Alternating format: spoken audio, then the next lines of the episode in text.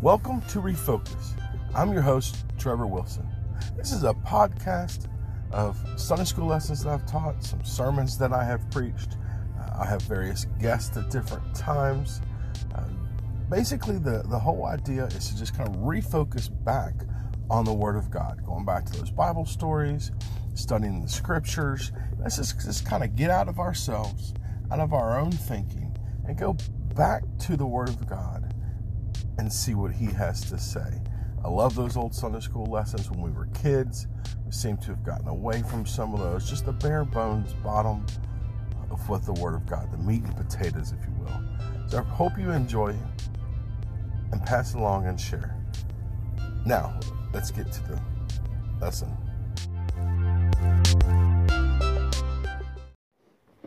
Well, hello again. This is Steve Wilson, and uh, I'm going to attempt a, another podcast here. I don't know if Trevor ever aired the last one.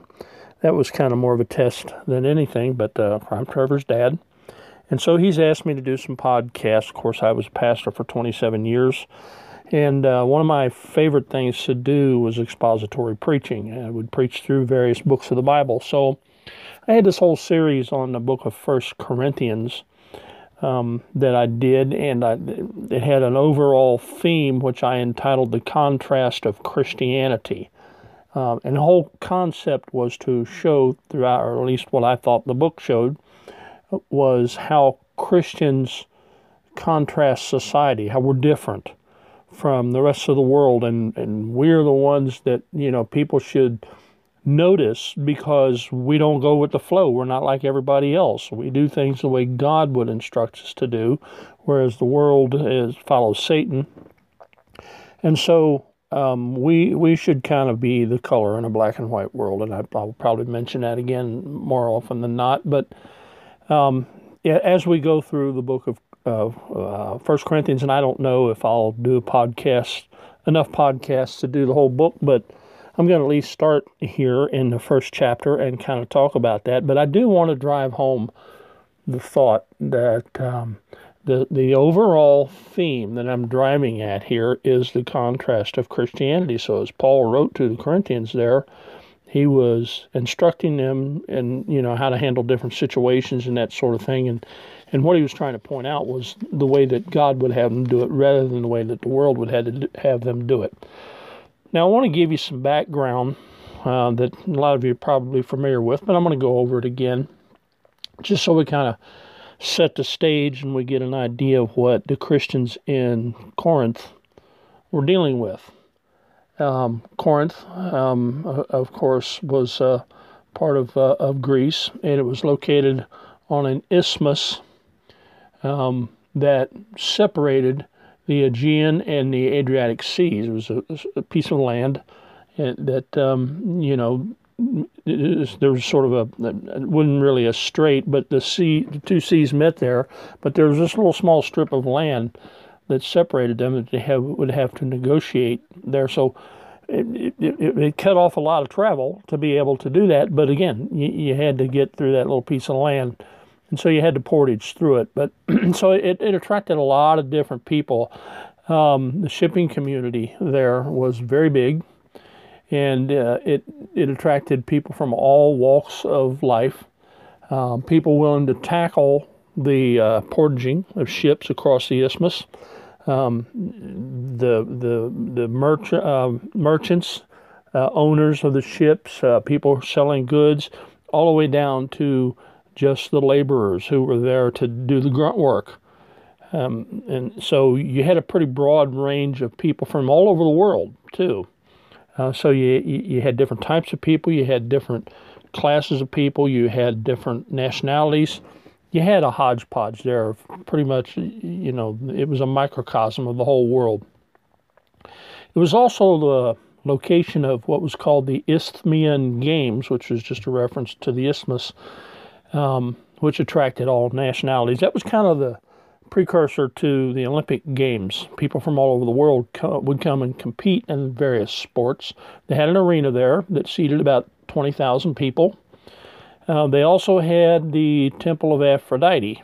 Of course, um, you know, mythology was um, kind of the rule of the day. um, a lot of different gods and goddesses, and Aphrodite um, was you know the, the focal one there. And this temple actually housed about a thousand prostitutes. They would come and live there at the temple and prostitute themselves in order to um, to generate funding, of course, for worship and, and for their religion.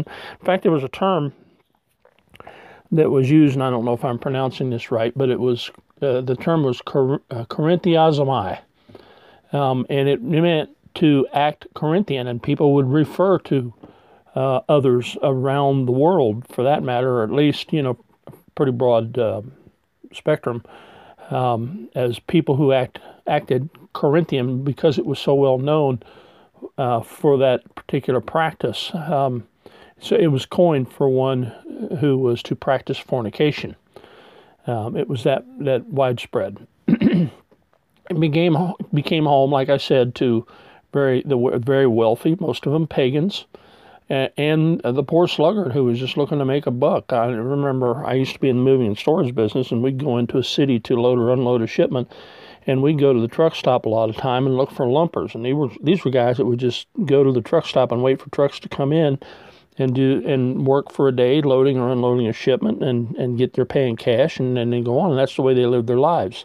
So you had those kind of people that would work in the shipping industry um, to load and unload cargo or uh, again to help transport ships across the isthmus however they managed to do that. Um, but that's what there was a lot of, it was pretty labor intensive uh, it was a city that could commonly either make or break you, kind of like New York City. You know, you go there and you have big dreams, but a lot of people go there and go go belly up. Um, some make it, some don't. That was that kind of city. So Paul arrives here in about AD 50 on his second missionary journey. Uh, he's been chased out of Philippi. He's been chased out of Thessalonica. He's been chased out of Berea. Uh, he uh, had come from Athens, um, where he wasn't really chased out. In fact, they they welcomed his debate, but he didn't have a lot of success there. Even though he was able to share the gospel and speak with the, the people there, he didn't sway too many. But um, anyway, that's you know that's that's Paul. That's kind of where he's at. Some of his companions and co-workers that had traveled with him to other places had deserted him by now. Uh, some of the younger ones, uh, he, uh, you know, his his um, modus operandi was, so to speak, was to um, train the younger men, uh, start churches, and then leave them behind to pastor those churches and nurture them on. And so some had been left behind to uh, minister to some of those fledgling works. So Paul was pretty much alone when he came to Corinth and began to build a work there. He stayed with uh, a couple by the name of Aquila and Priscilla. Uh, he met a lot of opposition, not from them, but from others around there, and was kind of forced to move. But he stayed in the area for a year and a half, about 18 months. Now, the letter that he's writing, uh, First Corinthians, was written later back to the church at Corinth uh, from the city of Ephesus and he writes to respond to various questions and issues that have arisen in the church. So you, you kind of understand his testiness that seems to emerge a little bit in some of these things that he addresses. Um, but you know, he, he he was he remained consistent. Um, but you know, he was stern. He had to be. Um, unfortunately, that's what church discipline is. It's not always pleasant, but it has to be consistent. But even as some of them fall into the sinful ways of the city, which was very easy to do, especially without Paul there to guide them, he encourages them to be different. The point to them was look, don't be like everybody else. You're a child of Christ now. You have the Holy Spirit within you. Your behavior, your responses, your act, actions, your thought processes are all different. And so he's trying to encourage them to do that, and he does so by emphasizing a couple of uh, important considerations. Now, I don't know if I'm going to get through both of these on this podcast because I'm trying to keep them about 15 minutes or under, and we're already nine minutes into it. So maybe I can get through the first one, but uh, you know we'll take a shot at it. We'll see what happens. but first thing that he tries to tell them is that look, Christians are called. We're, we're called by God's will, not by our personal ambition. Most of the people that you ran across there in that city were there and doing what they were doing and pursuing uh, their life's endeavor because that's what they simply chose to do. That's what they wanted. But, but in James 15, 16, we're told, You've not chosen me, I've chosen you and, and ordained you. In other words, set you apart for a specific task. 2 Corinthians 5.20, uh, if we get that far, we'll, we'll hit that again. But he says, Now then, we are ambassadors of Christ. In other words, we we represent Christ to the rest of the world. When people see us, that's who they should see. They should see Christ through us. Paul introduces himself in Galatians 1 1 Paul, an apostle, not of man, neither by man or by men, but by Jesus Christ. So the point he's driving home here is that Christians are called people. We have a God who has who has singled us out and assigned us a task and has burdened us with something we need to do. And that should always be first and foremost in every action we take, in every uh, responsibility we accept, in every relationship that we develop. We should understand that we're here where we are doing what we're doing because God has called us for a specific task, and we, we need to keep our eye on that.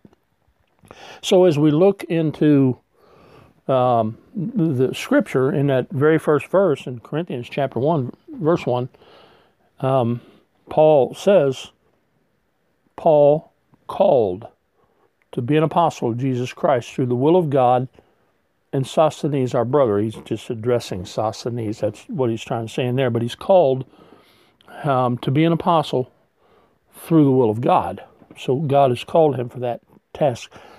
Folks, we're not so much called to a job as we are called to a position. Um, what we do is not just a job. It's you know we we're holding a position in the army of Christ. Um, we're in battle, and in battle, positioning is is everything. Um, when, when you go into battle, it's important to get the high ground or get the advantage um, you know, get the, get the place maybe where there's some cover, uh, where the other where the enemy's out in the open, and, and you can attack them and, and, and defend yourself more easily. In in any conflict or any contest, having the right people in the right place is the difference between winning and losing. You got to have in battle someone you're not going to have somebody firing your cannons that's never done it before. Um, you're going to have medics, so you need medics who are going to treat the wounded that have some experience in that area. Um, you single out sharpshooters, and so you put them in a specific position where they have a good vantage point and they can pick off the enemy. That's all the difference in winning and losing, having the right people in the right place.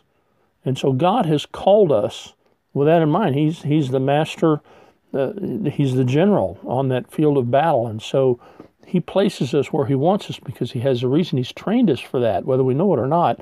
All our life is a training ground.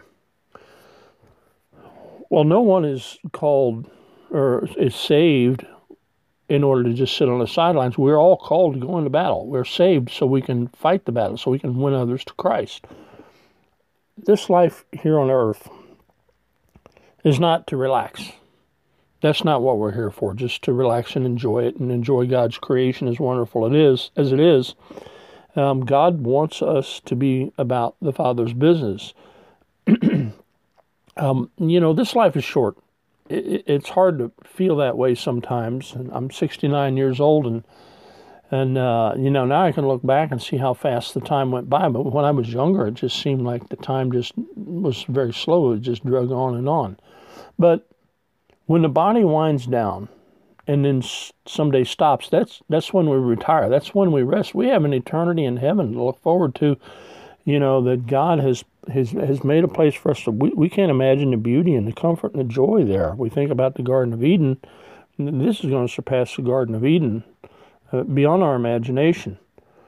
Um, during the course of life, we, as we grow older, we may lose the capability for one particular task, but that doesn't mean it's time to quit. It just means we move on to something else, something new. And uh, Jesus never shed his blood so we could keep it to ourselves.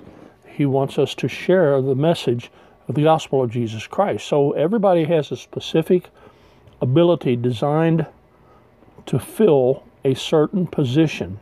You do, I do, everybody does. Now, I didn't get anywhere near um, as far through this as I had hoped to do, and I've only got a few seconds left. So I'm going to sign off here, and maybe in the next podcast we will pick up on the next point. But we're still talking about Christians are called, and all we've talked about right now is that we've been called to a position. But God bless you. Hope you tune in the next time.